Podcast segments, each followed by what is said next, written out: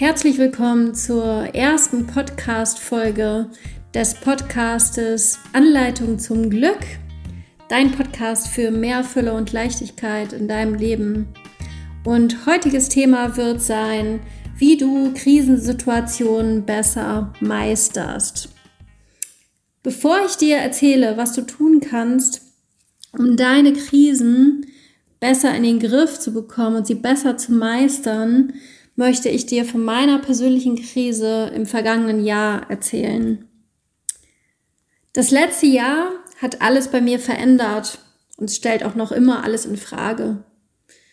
Der erste Lockdown hat mich total aus der Bahn geworfen. Mein Bauchgefühl, was immer ziemlich gut funktioniert, hat mir damals sofort gesagt, dass das, was da kommt, uns noch ziemlich lange beschäftigen wird. Ich hatte das starke Gefühl, dass das Leben nicht mehr so sein wird, wie es mal war. Ich keine Kontrolle darüber habe und ich vielleicht auch meinen Lebenstraum, mein Tanzstudio aufgeben muss. Ich habe oft auf dem Sofa gesessen und geweint. Ich konnte die Tränen gar nicht kontrollieren. Wahrscheinlich hatte ich eine Depression, die durch den Schock ausgelöst wurde. Trotzdem habe ich irgendwie weitergemacht und funktioniert für meine Kunden, meine Mitarbeiter, aber auch für mich, damit ich nicht ganz zusammenbreche. Und als ich das Studio dann nach dem ersten Lockdown wieder öffnen durfte, hielt die Freude sich trotzdem irgendwie in Grenzen. Natürlich setzte ich alle Hygienekonzepte um und machte alles möglich, dass es irgendwie weitergehen konnte. Aber nach mehreren Monaten nahm ich ganz bewusst meine Gefühle nach meinen Kursen wahr und ich stellte immer wieder fest, dass mir das nicht mehr so viel Freude bereitet. Ich spürte, dass ich so etwas wie Tra ein Trauma habe, verbunden mit den Dingen, die es mir unmöglich machen, meine Arbeit so zu tun, wie ich es möchte. Und natürlich der großen Angst, dass ich mein Studio erneut schließen muss. Was dann auch geschah. Als ich das erfuhr, war ich kurzzeitig einem Zusammenbruch ganz nah. Einige von euch von meinen Tanzteilnehmern haben mich völlig aufgelöst im Kursraum stehen sehen. Und dann habe ich eine Entscheidung getroffen. Aus der Angst heraus, dass es mir wieder so schlecht geht wie im ersten Lockdown, beschloss ich, dass ich das nicht mehr möchte und dem jetzt ein Ende setze. Die Dinge sind, wie sie sind. Ich kann sie nicht ändern. Aber ich kann meine Gefühle dazu ändern. Und ich wollte auch nicht weiter zulassen, dass mich das so fertig macht.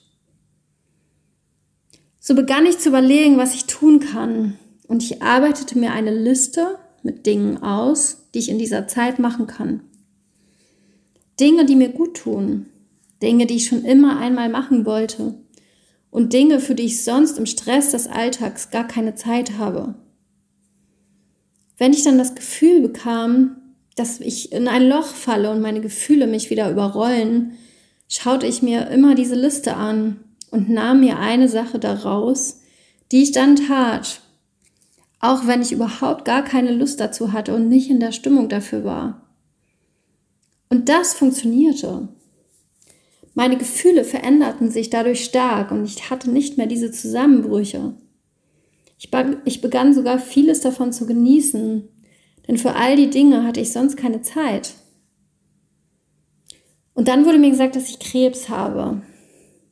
Immer wenn man denkt, dass es nicht schlimmer kommen kann, dann kommt es eben doch schlimmer. Natürlich war ich da auch wieder total neben der Spur. Jeder, der so eine Erfahrung hat, weiß, wie einem der Boden unter den Füßen weggezogen wird. Nach schneller und kurzer OP kümmerte ich mich dann einen Monat ausgiebig um mich. Ich äh, umgab mich mit Menschen, die mir gut tun und tat viele Dinge, die mir einfach gut tun. Und ich beschäftigte mich viel mit mir selbst. Und wieder half mir dabei diese Liste mit den Dingen, die ich tun wollte und die mir gut tun. Im Januar hackte ich das Thema Krebs für mich ab.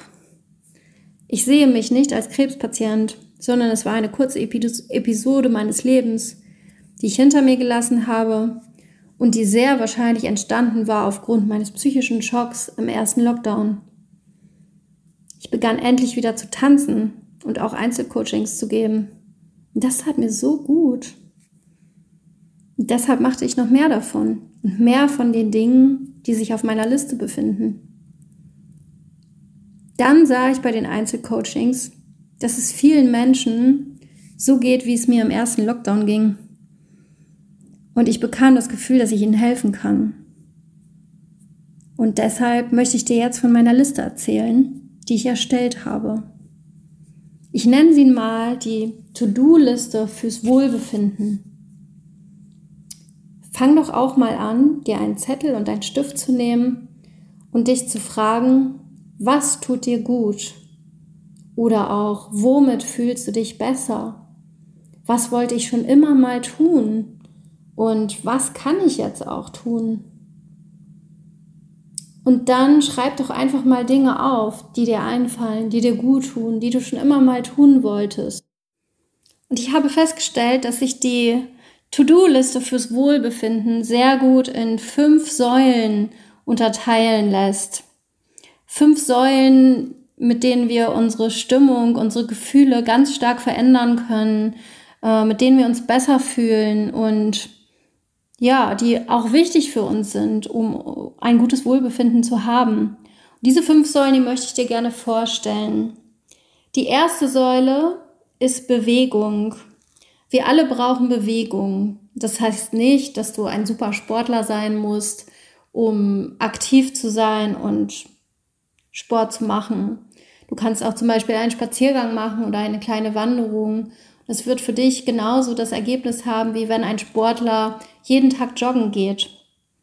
Beim Sport werden Endorphine ausgeschüttet, Glückshormone. Das heißt, auch wenn dein Schweinehund dir vorher sagt, nein, ich habe jetzt keine Lust auf Sport, ich möchte gar nicht gehen, danach wirst du dich besser fühlen. Bei mir war es immer das Tanzen, ganz klar. Aber auch während des Lockdowns bin ich joggen gegangen oder habe Spaziergänge für mich entdeckt, Wanderungen. Und es gibt so viel äh, Möglichkeiten. Wichtig ist einfach nur, dass du etwas für dich findest, was dir Spaß macht, was dir gut tut und wo du dich bewegst. Das ist die erste Säule. Die zweite Säule ist die Entspannung. Ganz der Gegensatz zur Bewegung. Das ist wie Yin und Yang. Wir alle brauchen Bewegung, aber wir brauchen genauso Entspannung. Und da schau auch mal für dich, was tut dir gut? Womit kannst du dich gut entspannen? Ist es vielleicht Meditation oder ist es ein heißes Bad? Ist es vielleicht einfach nur so kleine Sachen wie einmal tief durchatmen und sich einfach mal zehn Minuten hinsetzen, die Atmung bewusst wahrnehmen auch da gibt es ganz verschiedene Möglichkeiten und für dich sieht die Entspannung vielleicht ganz anders aus als wie für mich. Aber dieser Punkt Entspannung, diese Säule ist super wichtig, genauso wie die Bewegung. Die dritte Säule ist Spaß. Ja, was meine ich mit Spaß? Spaß klingt so einfach und irgendwie ist es doch nicht so einfach manchmal. Bei mir denke ich da sofort an, ich mache jetzt die Musik ganz laut, irgendein tolles Lied und fange einfach an zu tanzen. Nicht wie im Tanzstudio, sondern einfach nur, wie ich es gerade möchte. Und ich habe einfach Spaß dabei. Ähm, genauso kann es aber auch einfach sein, einfach gute Musik zu hören und das zu genießen. Oder etwas zu tun, was einfach Spaß macht. Also es klingt so einfach, äh, ist es nicht immer, ich weiß. Aber schau da mal für dich, woran hast du richtig Spaß? Und Spaß bedeutet auch wieder Glücksgefühle. Du willst dich in ein anderes Gefühl versetzen. Und wie kannst du das erreichen? Was macht dir Spaß? Es kann auch die Wasserschlacht im, in der Sonne auf dem Hof sein oder äh, rumalbern mit den Kids. Ähm, was macht dir Spaß? Das ist die dritte Säule.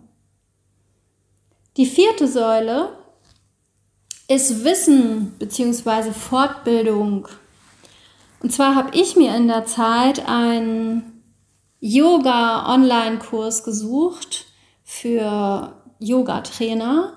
Ähm, und habe mich dem gewidmet. Und so war ich abgelenkt. Ich hatte ein Ziel vor Augen. Ich hatte etwas, was ich tun kann und wo ich das Gefühl habe, ich bilde mich fort, ähm, was mich vielleicht auch später noch irgendwie weiterbringt.